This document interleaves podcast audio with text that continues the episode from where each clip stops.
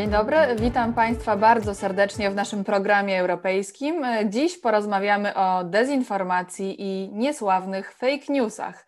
Naszym gościem jest dr Maciej Kawecki, prezes Instytutu Polska Przyszłości imienia Stanisława Lema i dziekan Wyższej Szkoły Bankowej w Warszawie. Dzień dobry. Witam Państwa bardzo serdecznie. Zjawisko dezinformacji to obecnie jedno z większych wyzwań w przestrzeni cyfrowej, ale też nie tylko. Jego skala jest już tak duża, że może destabilizować sytuację w państwach, a nawet podważać podstawy demokracji. Czym w takim razie jest dezinformacja oraz fake newsy?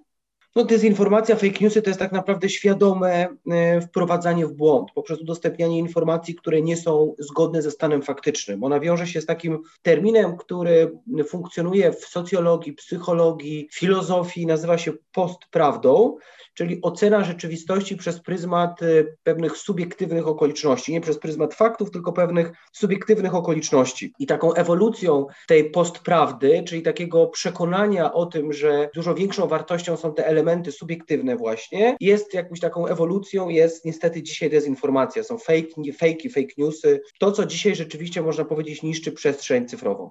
Tak, i też jak wspomniałam, demokratyczną, na przykład e, Timothy Snyder napisał wręcz, że postprawda to protofaszyzm, mocne słowa. E, mam pytanie e, w związku z tym naszym wstępem do zjawiska dezinformacji. Na ile jest to zjawisko nowe? Czy w przeszłości, przed erą internetu, rozpowszechnianie fałszywych informacji było tak dużym problemem jak dziś? Myślę, że e, było może nie aż tak wielkim problemem jak dzisiaj, dlatego bo internet zmienia rzeczywistość o tyle, że nic z niego nie ginie, to po pierwsze. W związku z tym treści nieprawdziwe, które są w nim udostępniane, zostają w nim na stałe. Jeżeli ktoś kiedyś stworzył mural, napisał nieprawdziwą informację na ścianie, to ona mogła być zamazana, wymalowana, skuta z internetu, wymal, przemalować czy skuć treści w zasadzie się nie da.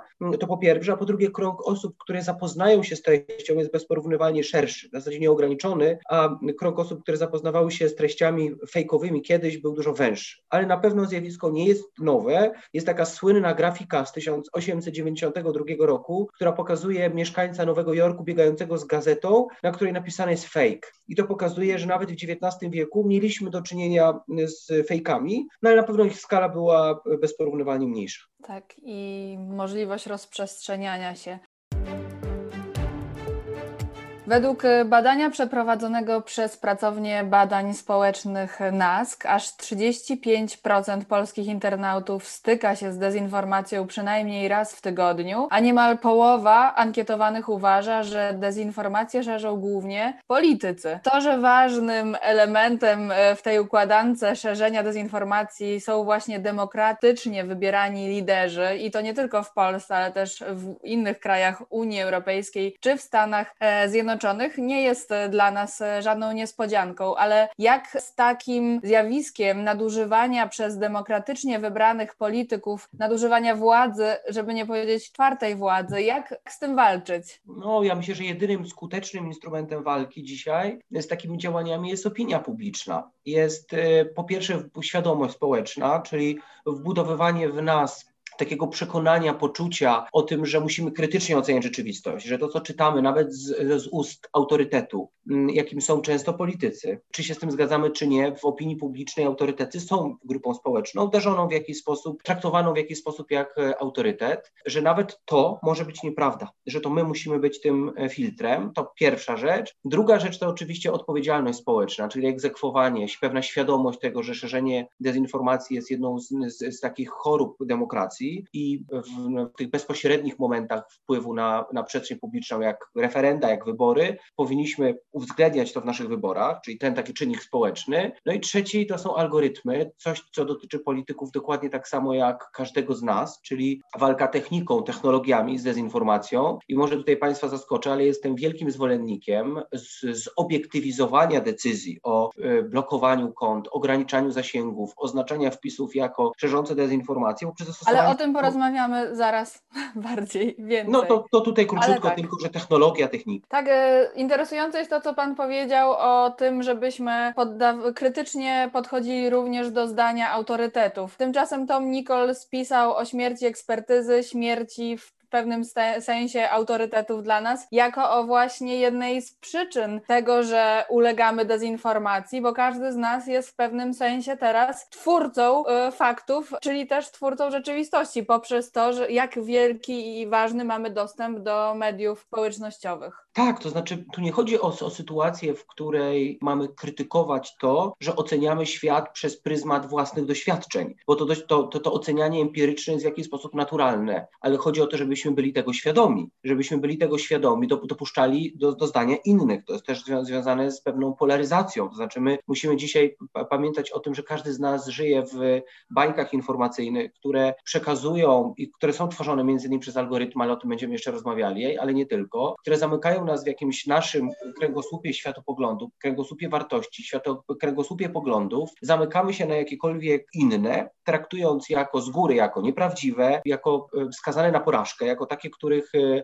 które nie zasługują na naszą uwagę i bardzo często przez to jesteśmy materiałem dużo łatwiejszym do wprowadzenia w błąd. Dużo łatwiej jest przez takie zero-jedynkowe traktowanie danych mediów w rozumieniu też osób, person jako obiektywnych bądź subiektywnych, sami jesteśmy bardzo często wprowadzani w błąd. Więc chodzi o to, żebyśmy potrafili oceniać rzeczywistość w taki sposób, jak ona naprawdę wygląda. A wygląda tak, że każdy z nas jest inny, że każdy z nas ma prawo do błędu, że każdy z nas ma prawo do innego e, światopoglądu i że tak naprawdę nie ma autorytetów w rozumieniu absolutnym, bezwzględnym. Człowiek jest istotą, która ocenia świat subiektywnie i każda wypowiedź człowieka jest subiektywna w jakiś sposób. I tak musimy na nią zawsze patrzeć, narażając się na ryzyko wprowadzenia w błąd, dlatego musimy myśleć krytycznie o rzeczywistości. I to mam na myśli, mówiąc, mówiąc to zdanie. Myślę, że e, kontrowersyjne mimo wszystko słowa Pan wypowiada, e, zwłaszcza w perspektywie teraz ruchów między innymi antyszczepionkowych, e, ludzi, którzy w pewnym sensie właśnie starają się krytycznie oceniać rzeczywistość. I kiedy tak robią, poddani masie dezinformacji właśnie i nie ufając przyjętym autorytetom, zaczynają wierzyć w alternatywne fakty, od których wyszliśmy. No, ale to też to wszystko musi być oparte na, bo ja teraz mówiłem o poglądach innych, natomiast no, kwestie szczepionki to nie są tylko kwestie poglądów, to są też kwestie nauki, prawda? To są kwestie konkretnych badań, konkretnych faktów właśnie. Tu nie mówimy o postprawdzie, tylko mówimy o pewnych faktach, o pewnych badaniach naukowych, o liczbach, o statystykach. Mówisz, że liczby nie kłamią. No, interpretacja liczb może kłamać. Liczby rzeczywiście nie kłamią. Możemy tylko je interpretować błędnie. Więc jeżeli podejdziemy do tego rzetelnie i spojrzymy na liczby, no to one nie kłamią, pokazują prawdę, tak? Pokazują konieczność szczepień na przykład, prawda? Pokazują procent populacji, który przy zaszczepieniu spowoduje, że pandemia osłabnie bądź zniknie, jest po prostu z nią, z nią wygrany. I tutaj nie ma dla mnie przestrzeni do końca na, na jakąś taką ocenę subiektywną, bo to jest nauka, więc to też możemy do tego, o czym wszystkim, wszystkim mówiliśmy, dołożyć jeszcze element naukowy. Znaczy wierzmy Rozumiem. w naukę, wierzmy w badania, wierzmy w fakty, prawda? Opierajmy się na faktach, Czyli z jednej strony opierajmy się na liczbach, opierajmy się na faktach, opierajmy się na statystyce, opierajmy się na tym, co jest obiektywne, a z drugiej strony miejmy świadomość, że wszystko to, co pochodzi od człowieka, co jest przepuszczone przez nas umysł, jest subiektywne. I wtedy, jak połączymy fakty, naukę w, z tym, co ludzkie, to dopiero wtedy mamy jakiś obraz rzeczywistości, który sobie w naszej głowie tworzymy, powinniśmy mieć. Teraz rozumiem to rozróżnienie. Już w pewnym sensie zaczął Pan odpowiadać na moje kolejne pytanie, czyli y, na pytanie o to, jak oceniłby Pan taką formę walki z fake newsami i dezinformacją, jaką jest blokowanie postów oraz kont przez takie portale jak Facebook czy Twitter. Co Pan o tym myśli? Uważam, że e, Donald Trump, jeżeli porozmawiamy o, o, tym konkretnym przypadku, w niektórych przypadkach, ale zaraz będę tą odpowiedź chciał, starał się zuniwersalizować, odchodząc już od tego, od tej konkretnej sytuacji.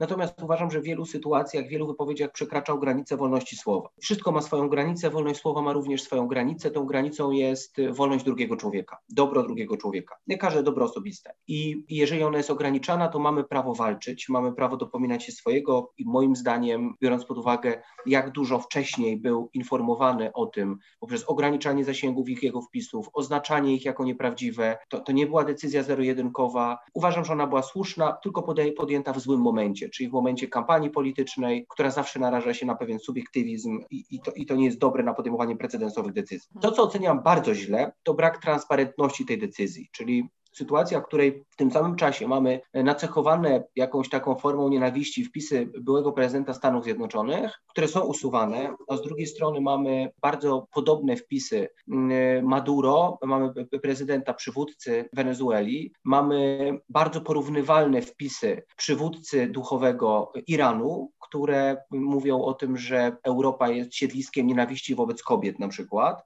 One się pojawiały prawie w tym samym momencie, w którym wpisy Donalda Trumpa. Wpisy przywódcy Wenezueli y, znowu traktujące sytuację na Kapitolu jako formę, próbę budowania nienawiści do Zachodu, do Stanów Zjednoczonych i one istnieją. One nawet nie są oznaczane jako siejące dezinformację. One po prostu istnieją, mają dziesiątki tysięcy udostępnień wpływają na myślenie milionów ludzi na całym świecie. Dlaczego? Dlatego, bo decyzja o zablokowaniu konta Donalda Trumpa czy te periodyczne decyzje podejmowane w tym obszarze podejmuje człowiek, a nie algorytm. Podejmuje element subiektywny, bo nie mamy wątpliwości, że konkretnie te decyzje podejmowane były przez konkretne osoby fizyczne, prawda, nie przez algorytm. Jeżeli czytam badania Michała Kosińskiego, Polaka wybitnego, pracownika Uniwersytetu Stanforda, który mówi o tym, że algorytm jest w stanie dzisiaj z 63% prawdopodobieństwem po ilości zdjęć udostępnianych w sieci zidentyfikować naszą orientację polityczną, bądź po stylu robienia selfie, zorientować, zidentyfikować naszą orientację seksualną, to tym samym algorytmy są w stanie wskazać poziom prawdziwości i nieprawdziwości wpisu. Jeżeli wyobrazimy sobie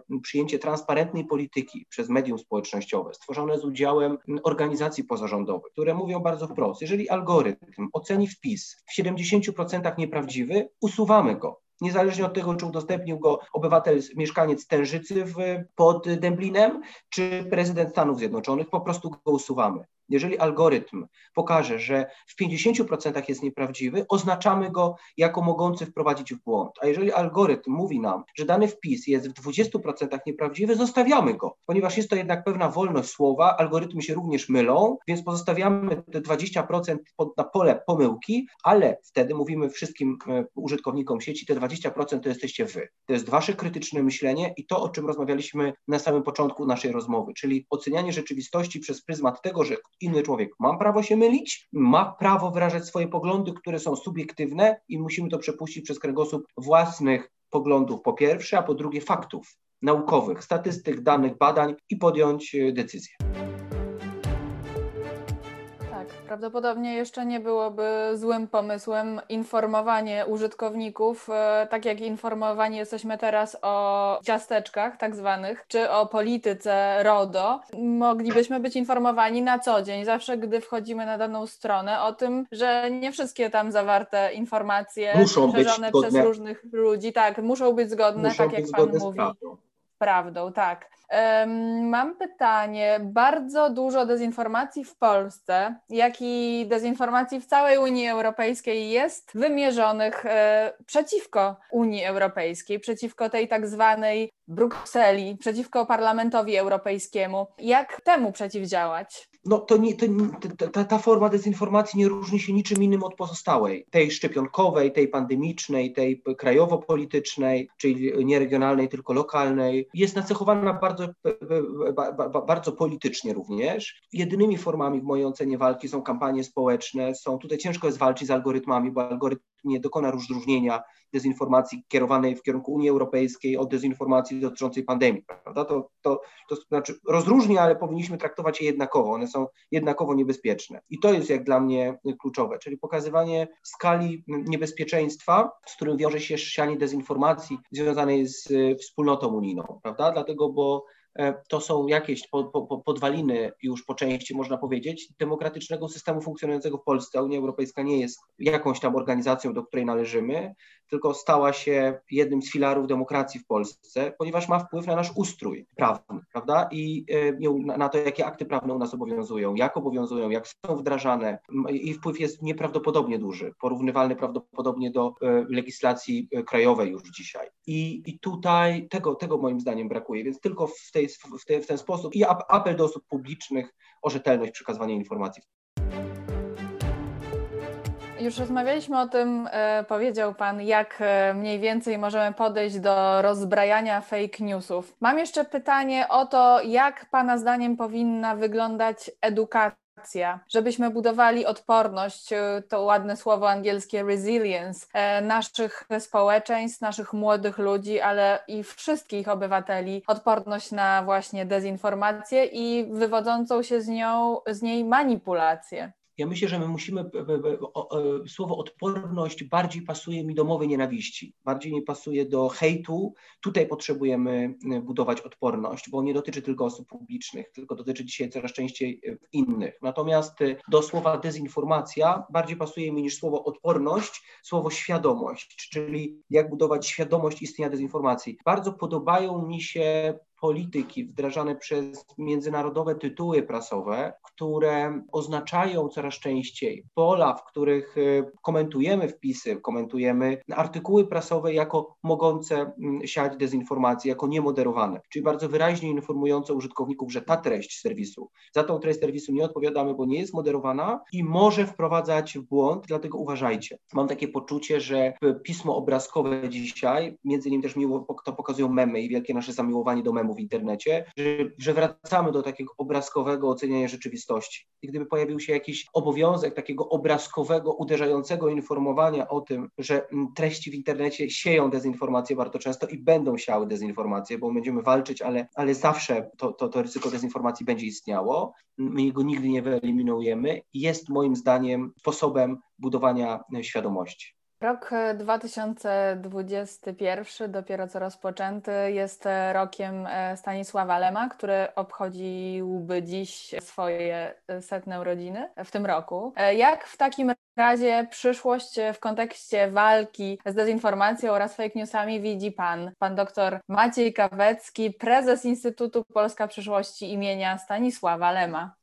No my, naszym głównym projektem tak naprawdę Instytutu jest, y, są lekcje Ogarnij Hej, które oczywiście wymierzone są w kierunku, dedykowane są szkołą, nauczycielom, uczniom i rodzicom i dedykowane są, mimo że nazwa mówi o, o hejcie, o mowie nienawiści, to tak naprawdę dedykowane są bezpieczeństwie przestrzeni cyfrowej.